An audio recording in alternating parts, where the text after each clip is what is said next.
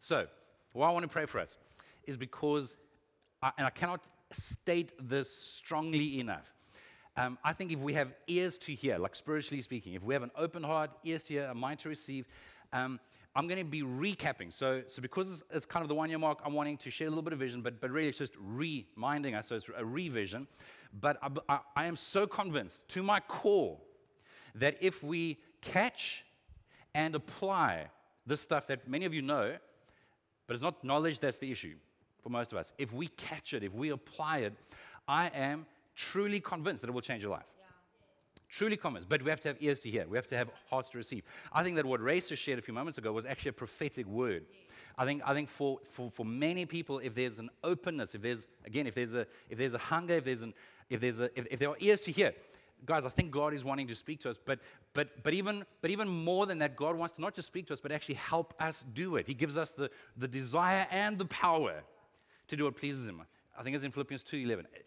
Not only the desire, but also the power to actually do it. Not just to be hearers, but to be doers. Yeah, so, Father, please, would you help us to be, to be present, to be humble, to be hungry? Lord, maybe we don't even know it, but, but in some cases, there, there's an ache, there's a, there, there's a yearning and a hunger in us that maybe we're so used to filling with counterfeit meals that are, that are over promising and under delivering in terms of satisfying in terms of bringing love and joy and peace. God, help us to recognize, even in the next few moments, where, where there's an ache, where there's a yearning. And help us to, to see your way, to see your invitation. And God, that we would trust you to help us to apply it one day at a time, one step at a time, one attempt at a time, one failure at a time when we mess up and we try again and we get back up again.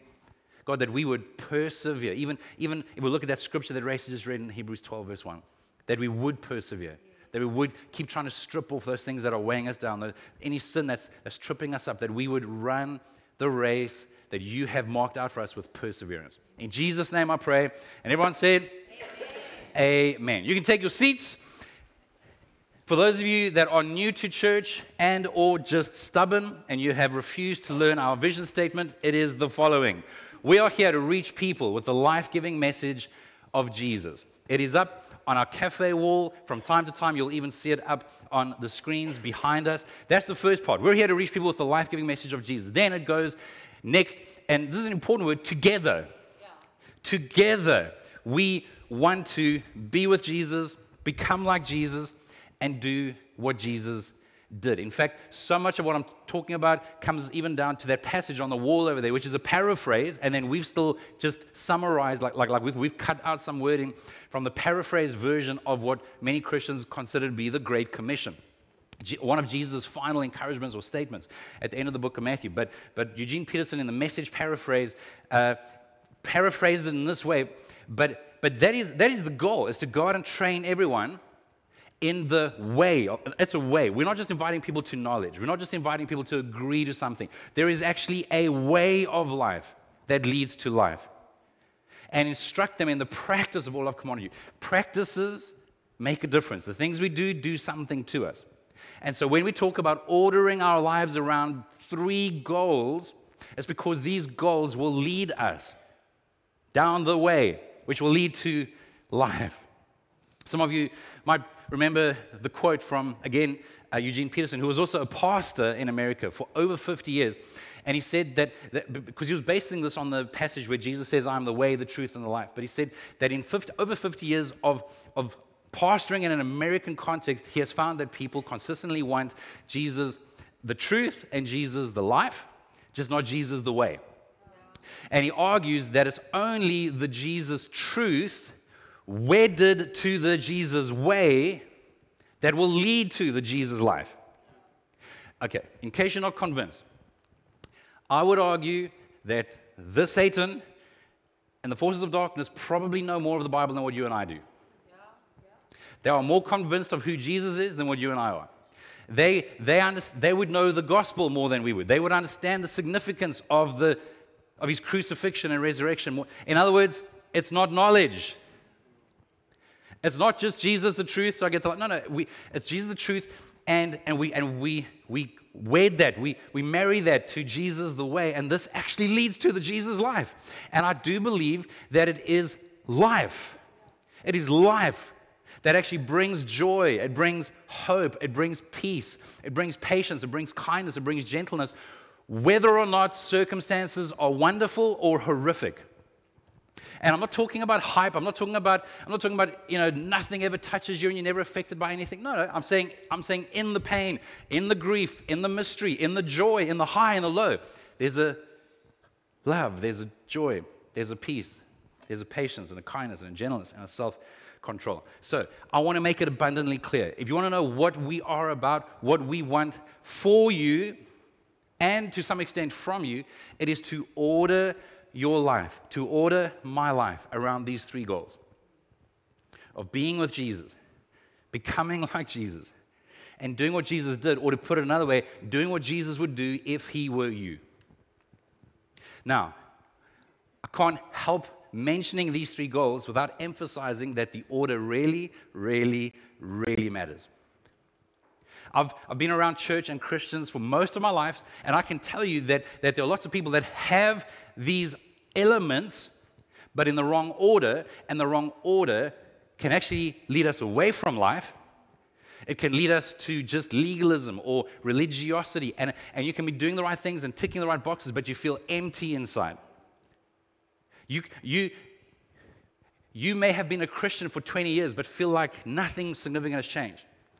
Because, because we're trying to do what Jesus did in the hope that maybe that'll help me become like him. But a lot of the time, we're just trying to look like him, not actually become like him. And, we, and, we, and it's easier to look like him on a Sunday in a church service than what it is to look like him when you leave here and you get stuck in traffic or, you, or someone mistreats you this afternoon or you, or, you, or you receive terrible service somewhere you know, tomorrow or, you or you are uh, betrayed, gossiped about, mistreated, uh, exploited at work tomorrow. It's a lot easier to, to look like him here than to actually become like him. So, so, us just trying to do what Jesus did, there's this hope that we'll then become like him, and then maybe, maybe, maybe I will get to be with him. And that is a terrible way to live. I'm saying that from experience. I've tried to do the right things in the hope that it'll get to these other parts. The order matters. It starts with relationship. It starts with positioning ourselves to, to actually being loved by Him.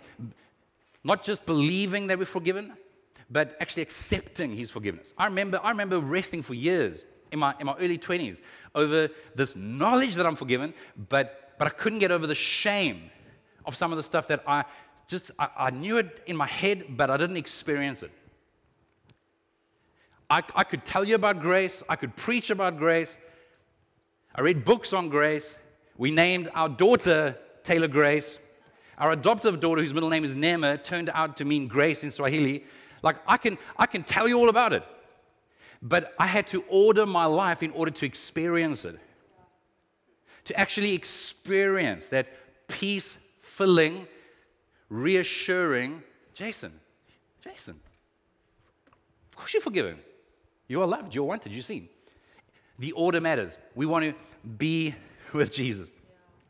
If you are familiar with the, the beginning of John's gospel, you, you read the story of, of how John's disciples uh, were pointed to Jesus. So John points to them and says, You know, this is the Lamb, blah, blah. And then, and then they go to him and they say, Where are you staying? That, that word staying, in fact, I think we might even have it up on the screen. Sorry, guys. John 1, verse 38. Jesus looked around, saw them following. What do you want? He asked them. They replied, Rabbi, which means teacher, where are you staying? Come and see, he said. It was about four o'clock in the afternoon when they went with him to the place where he was staying, and they remained with him the rest of the day. Now, this is what I want you to pay attention to. Them asking him, Where are you staying? Them having went with him and having remained with him is ultimately all the same word. It means, it, comes from the word or the Greek word meno, which, which is used interchangeably in the English language. Basically, it is like, where are you staying? Where is your home? That we, so for them to have stayed with him, they made their home with him. This is at the very beginning of them discovering Jesus. Then, at the end of their time with Jesus, on the last night, just before Jesus is arrested, That same word is used repeatedly. Some of you are familiar with John 15, reading from verse 4. Remain in me. So that's meno in me, and I will meno in you. I will, I will be, at, be at home with me, and I will be at home with you. Where I am, you will be. Another way of putting that is being. Where you are, I want to be. I want to be at home with you. If you know the older English translations, it uses the word abide. Abide in him, and he'll abide in you. That comes from the word abode, which means home. So when we talk about being with Jesus, we're talking about making our home in Him and allowing Him to make His home in us. This is how important it is. Remain in me, and I will remain in you. For a branch cannot produce fruit if it is severed from the vine, and it cannot be fruitful unless you remain in me. Yeah. You can fake fruit, but you can't have fruit formed. Yes, I'm the vine, you are the branches. Those who remain in me and I in them will produce much fruit, for apart from me, you can do nothing. I would add the word of significance. Anyone who does not remain in me is thrown away like a useless branch and withers. Such branches are gathered into a pile and burned. But if you remain in me, so make your home in me, me make my home in you, if you'll be with me and allow me to be with you, and have my words remain in you, you may ask for anything you want, and it'll be granted. Now, that doesn't mean Jesus is going to become our genie and we can just you know, have three wishes and he'll give us. No, no. What he says is if we are making our home in him, if we, if we are being with him and allowing him to be with us, our desires will be his desires. And so, of course, he's going to give us what we want because what we want is what he wants.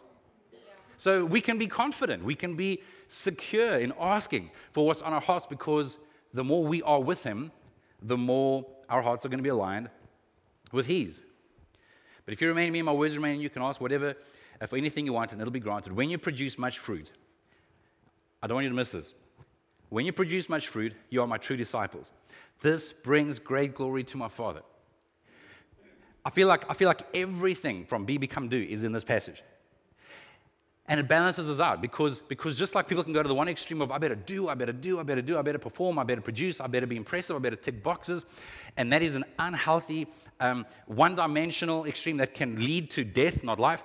In the same way, if we think that, that Jesus is my boyfriend, and I just get to cuddle and, and, and be, be warm and fuzzy, and I just, I just need to be with him, and nothing else matters, that's also an unhealthy exaggeration. It's a one dimensional exaggeration.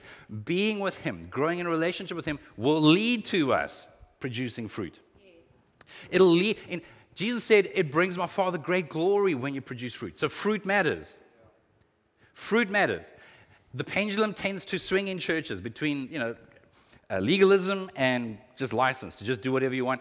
And, and it's no, no, it's the, we, we live in these tensions of we are growing in relationship. We're allowing Him to form fruit in us, and we will want to and be able to bear real fruit, lasting fruit. And it brings glory to the Father. So fruit does matter.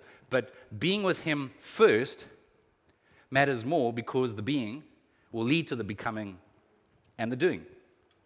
Verse 9 I have loved you as the, as the Father has loved me, remain in me. When you obey my commandments, when you obey my commandments, you remain in my love, just as I obey the Father's commandments and remain in his love. I've told you these things so that you'll be filled with joy. Yes, your joy will overflow. So I think it's interesting that, that the way that leads to life actually brings joy. There, there are a lot of people that do the right things, tick the right boxes, and they're horribly unattractive. Right? Like, like, like, like they, they can be doing the right things, but, but, there's, a, but there's, a, there's almost like an aggression behind it. There's, a, there's an anger behind it. There's a lifelessness behind it. I, I should have told the story before. I can remember, I can remember five years into full-time ministry having this thought, God, I, I don't think it's an accident. I think you called me. But I don't have the language to, to exactly describe it but, but basically I said, but I know that the way I'm living, the fruit that is in my life, I could never say to somebody right now, I'm in the ministry full time, five years, I could never say to someone, come to Jesus and be like me right now. Because I was doing the right things. I was doing exactly what Raisa mentioned earlier. I was working hard, seven days a week, anxious, stressed out, trying to, trying to perform and produce, and there was no life. Not on a personal level, there wasn't that joy. Jesus is saying that if we, if we order our lives correctly, there will be joy that actually overflows. So that is, that, is a, that is one of the gauges for us to measure.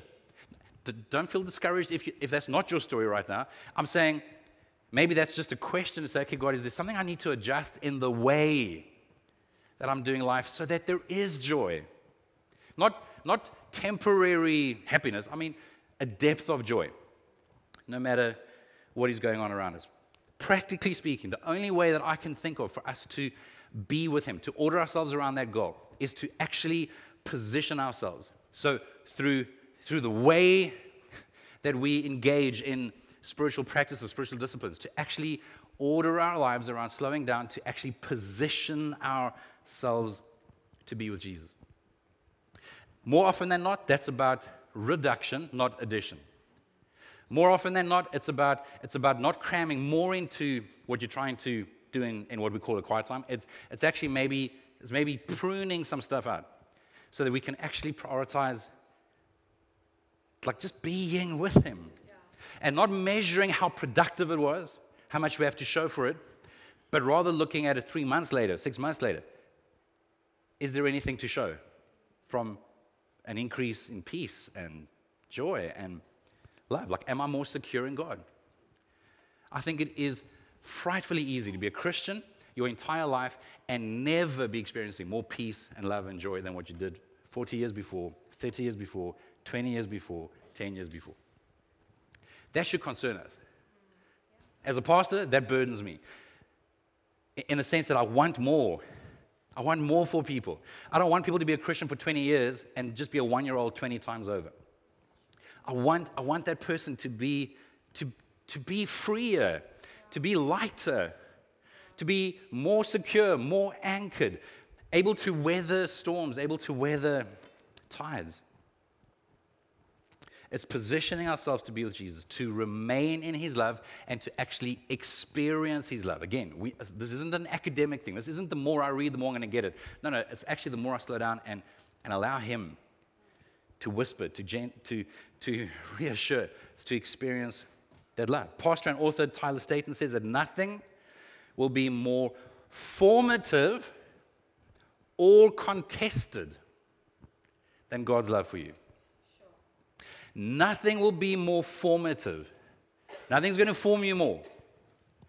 And nothing's going to be more tested. Nothing's going to be more challenged. Nothing's going to be attacked more than God's love for you. Ephesians 3:19. This is Paul the apostle writing to the Christians in Ephesus, which is still you can still find some of the ruins in parts of Turkey. Says, "May you experience the love of Christ." Not just may you know more, may you experience the love of Christ, though it is too great to understand fully. There's stuff that we can understand, but you're not going to understand it fully. Then you'll be made complete with all the fullness of life and power that comes from God. We will be made complete. We will grow more whole. We will grow more healed as we position ourselves, order our lives, our pace, um, our, our habits, uh, health, how much sleep we get, who we're spending time with. There's so many things that we can do to order ourselves, to order our lives around actually experiencing the love of God. That is the goal of being with Jesus. Being loved by Him, being secure in Him, experiencing His love, peace, perspective, and out of that, allowing that to form fruit in us so that we actually become like Jesus. God does want us to become like Jesus. Now, this might scare some of you, and this might even sound legalistic, but it's not if you understand the heart behind this. He actually cares about behavior modification. Not behavior modification as the goal, behavior modification as the outcome, as the fruit. In other words, He cares how we live. He cares whether or not I'm someone of character. He cares whether or not I'm someone of love and joy and peace.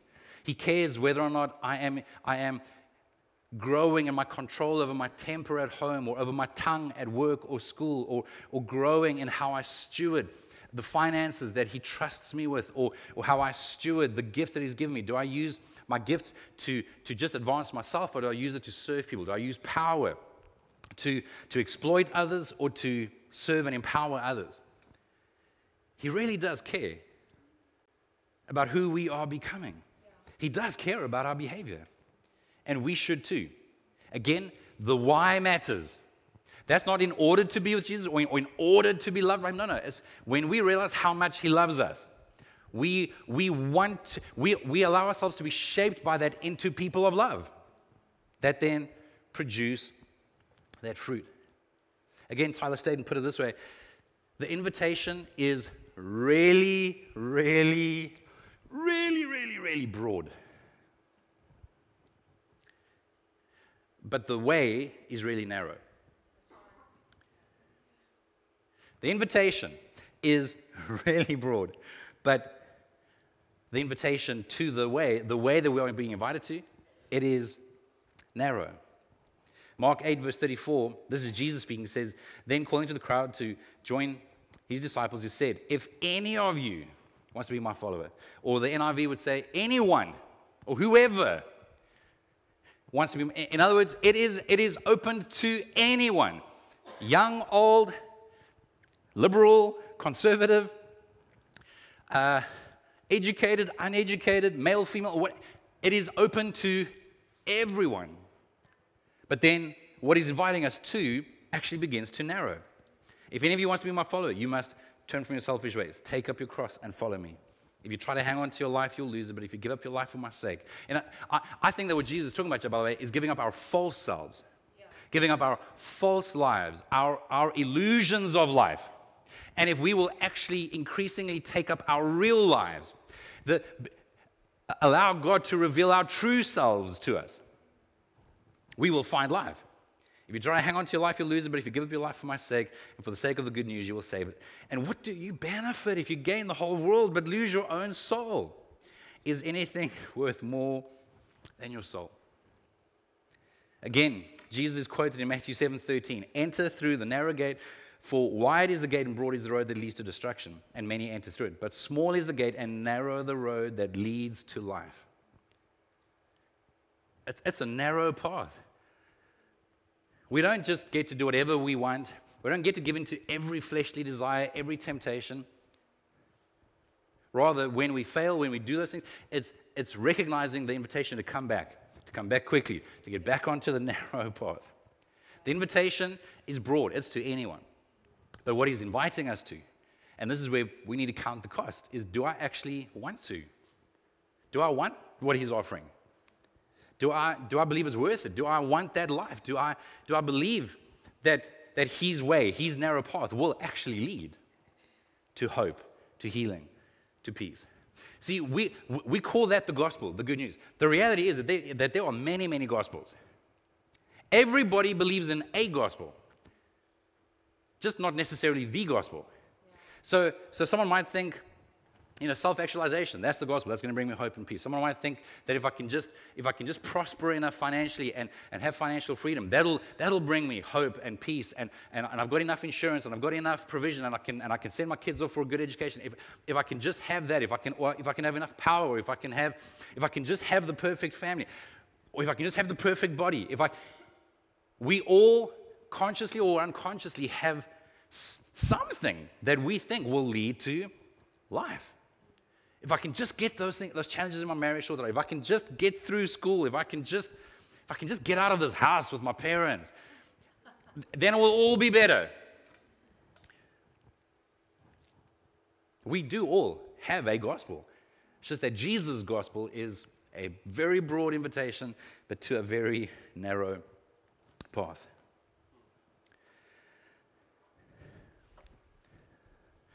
Next month is the Cape Town marathon. 42 kilometers, is that right, Steve? How many of you believe I can go and do the Cape Town Marathon next month? Come baby, come on. Go for it, Jason. You guys are so sweet. You guys are so sweet. Cindy, Carolina, Steve, Sue. Next month? No, how long are you going to take? Oh, ah, fair enough. Fair enough. Fair enough.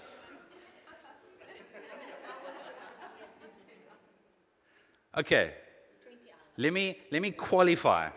How many of you think I could jog slash run the Cape Town Marathon next month? Thank you. Irene?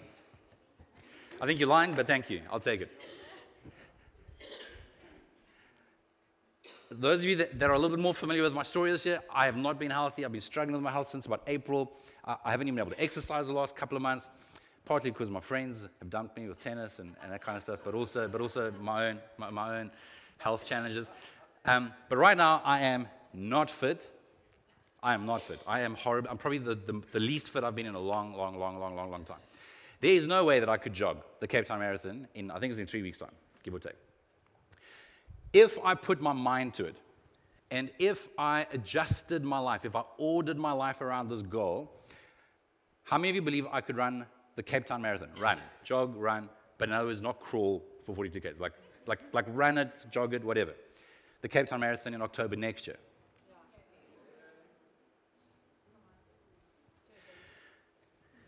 Now, here's the point me wanting to doesn't make it so. Me trying to run the Cape Town Marathon in October won't make it so. In fact, in fact, I think it'll do a lot of damage. That is exactly what we are so often tempted to do when it comes to character, when it comes to our finances, our temper, our, our levels of peace, our levels of anxiety. Our level, like, I'm just going to try harder this week. I'm just going to try harder this week. I'm going, to try and resist that temptation. I'm going to try not to go out again this week, and I'm going to try not to, not to drink as much when I'm, when I'm with those friends. And, and, we, can, and we want to try. We, we want to try to be a, you know, a better person, a better friend, a better husband, wife, child, parent, whatever, a better employee, a better boss. We want to try. But if we don't change anything, nothing changes. Trying, just, just and trying in the sense of hoping, isn't going to change us. We're going to be in the exact same position a year from now. Chances are many of us are in the exact same position in many key areas that we were 12 months from now, 12 months ago. That's, that's not guilt and shame. That's just say it's because it's not because we didn't want to. I, I imagine that many of us want the same, we have the same aspirations year in and year out. It is whether or not I'm going to train myself. And I believe it is possible. Many, many thinkers, theologians, authors, spiritual formation experts are convinced, and I agree, just so you know, like this is a hill I'm willing to die on. I agree that we can change, that we can become more like Jesus if we will train. Yes. Now, training might be everything from looking. Uh, remember that there's no spiritual, that there's no word for spiritual in the Hebrew language. Okay? So we don't have a spiritual compartment, everything is spiritual. Our bodies, our relationships, our finances, what we think, what we focus on. Everything is spiritual. It's not just did I, did I read a few verses of the Bible. So, so looking at various rhythms and not trying to do it all in one go, starting somewhere. If you've already been working on some things, maybe it's, maybe it's, maybe it's getting rid of one more. I would suggest don't even add anything without subtracting something. Most of us have more than enough busyness in our minds. It's actually simplifying. So, if I want to run the Cape Town Marathon next October, I'm going to have to I'm going to have to train physically, which means I'm going to need to get enough rest so that my immune system builds up because it's very low. I'm going to have to be extremely diligent with my diet because eating the wrong things is going to affect my health and my ability to train. I'm going to have to probably get some chances are I, I would, it would help to have some coaching, to maybe even have some people around that, that has a similar goal. I would have to order. My, the question is do I want to? And am I willing to do what it takes? You see, we might want to be a more peaceful person, but we're not willing to Sabbath. We just want to keep, we just want to keep busy 24 7. And then we wonder why we're still as anxious a year from now. Instead of taking the 24 hour gift of rest from work, worry, and wanting. Or I might want the peace of God, but, but, but it's so unattractive to try and spend some slow down time with Him when, it doesn't, when I don't see a return for it immediately. And where, if anything, I'm feeling less peaceful. I'm feeling more anxious over, I've just spent 15 minutes and I actually feel like that was a failure. Now, so, so am I willing, just, just like if I were to try and go out for a jog right now, I would hate life. Yeah. But listen, no jokes. I was convinced because I had tried a few different, you see, because I had tried. I, I remember, I remember as a, man, even as a kid, as a teenager and then as a very young adult. I remember trying to run. I'm like, I am not made for running. I could swim. I could swim for days. I was not made for running. I think I was in my 30s, maybe my mid 30s, before someone in the church convinced me, Jason, short of a handicap, anyone can actually train to run. Now, now, in my case, it might mean that I have to lose weight before I even try. And, and so, so there, are, there are parameters, okay? But, but I have flat feet, so I've got orthotics. I've got the right shoes. I started walking. I did not feel excited about walking. I did not get home after like a 30 minute walk feeling like, comrades, here we come. So, so it doesn't feel very fruitful. It doesn't, I, I didn't come back after a week of walking feeling like, oh yeah, I got this. I came back after a week of walking feeling exactly the same. And then week two, you know, so, so those, you know, you take this 30 minute thing and you, and you have these six minute blocks where the first week you're just walking for 30 minutes. And the next week you take the six minute blocks and it's like walking for five and then like a little Madiba shuffle for, for like one. And then walk for five, Madiba shuffle for, for one. Five, one, five. And then the next week it's four, two, four, two. And by the way, you're not doing it every day either because you'll do damage. You're doing it three times a week. My point being, if I just, because this is what happened every other time in my life, I would, try, I would go out for a run and I'd last about 60 seconds before I thought I was having a heart attack at 20 or at 12 or at whatever. Because I'd never, because I'd never been directed to, Jason, start slow. Start where you are, not where you want to be. So don't get discouraged when you're trying to have a quiet time and for a week or two or three, you feel like nothing good's coming out of this. Don't be discouraged if, so let's put it this way. We have been, we have been trying to practice Sabbath for, I'd say, close to four years. I, I still don't think I've had a single, maybe, maybe, I can't think of a single perfect Sabbath that we've had yet. That's 200 in four years. I call it Sabish. Still trying to get to the Sabbath. But I'm not giving up on it because I know, because there have been massive, there's, there's been a lot of progress, massive benefits, but, but I know, I know that I'm, I'm just scratching the surface. So persevere. There's some stuff I'm going to have to miss out on. Let's wrap up with the last part. Oh, no, wait. I love quotes. Spiritual disciplines, Richard Foster says, are simply a way of placing yourself where God can bless you. That's in terms of spiritual practices. Listen to this next statement. This one you might need to just marinate on for a while. Let me read this slowly. I'll read it again, and then we can move on. The Sermon on the Mount, this is by Oswald Chambers, is not a set of principles to be obeyed apart from identification with Jesus Christ. The Sermon on the Mount is a statement of the life we will live when the Holy Spirit is getting his way with us. You see, we can see the Sermon on the Mount as, as, as, as a list of aspirations. But Oswald Chambers is saying, actually, that's going to be the fruit of a life that is under the influence of the Holy Spirit. Lastly, do what Jesus did. We want to be with him we should want to become like him. If you don't want to become like him, I would argue that there isn't anywhere near enough being. We cannot, we cannot be with him. We cannot grow in that relationship and not, and not have that desire fanned into flame to become like him. And then as we become like him, we will want to do what Jesus did. And in the shortest summary, that is going to be motivated by the fact that we have become people of love. We're not just impressive, we're not just productive, we're not just able to perform. Doing what Jesus did. If you want to measure, am I, am I doing what Jesus would do if he were me? We've got to ask ourselves the question Am I becoming a person of love? Let me add to that. To the people who know me best and interact with me the most. Oh, Jason, couldn't you just stop at becoming a person of love? Because that sounds nice, right? We can sing about that. The Beatles can sing about that. All you need is love. Do, do, do, and then we hate people that disagree with us.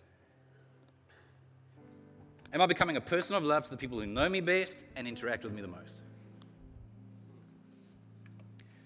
Final quote Taylor Staton. Tyler Staton says, It tends to be the great acts of world crossing compassion that make for the most compelling stories. And yet, the spiritual life is mostly ordinary, unnoticeable acts of compassion that cost me something, win me no attention, and in the process make me more alive than I ever knew possible.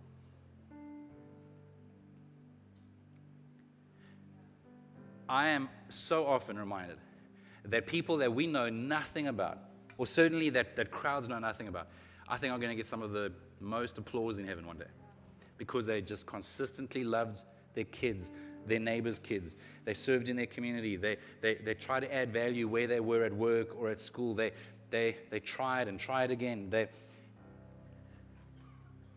they were present to their children. They, they tried to be gentle in their tone with their spouse.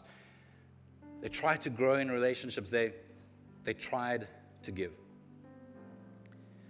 Our goal should be to become a person of love, a gift of love, actually, for the sake of others. Christianity is not self centered. That's why, and a misunderstanding of the being with Jesus could make us think that it's just, I've just got to just feel warm and fuzzy with him, and like that's it. That's, that's the pinnacle. No, no, that's, that's, that's just a part of the whole adventure that we get to be a part of. It starts there, doesn't end there. We become, we do. It's for the sake of others.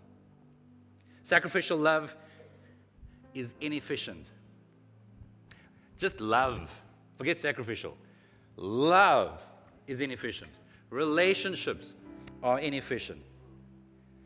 For the most part, not always, but for the most part, for the majority of your life, loving will make no obvious immediate impact. There will be no big splash. You will seldom see an immediate result, and it can rarely be measured as far as a return on investment. Doesn't it sound a little bit like Jesus?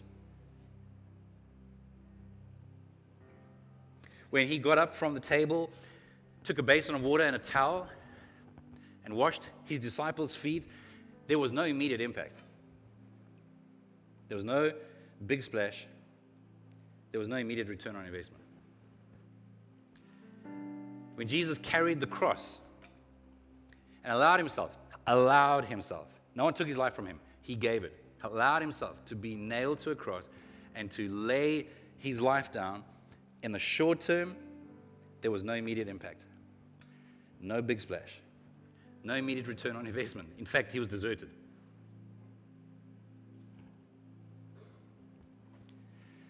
It is the great big acts that often cross oceans and borders that get the attention. But it is the everyday, ordinary, present, patient, persevering, sacrificial, loving those that are near you.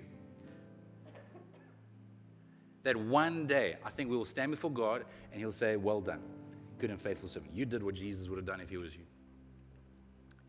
Imagine at the end of your life that your life gets weighed on a scale.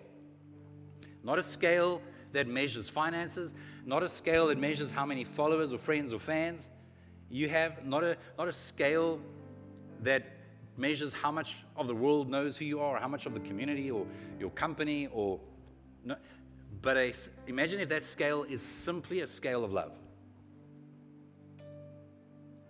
Imagine if that's the only measurement that matters. How would that affect how we live? I think it's important for us. If we want to, if we want to try and get a gauge of whether or not I am ordering my life around these three goals, am I growing in being with Jesus, becoming like Jesus, and doing what Jesus would do?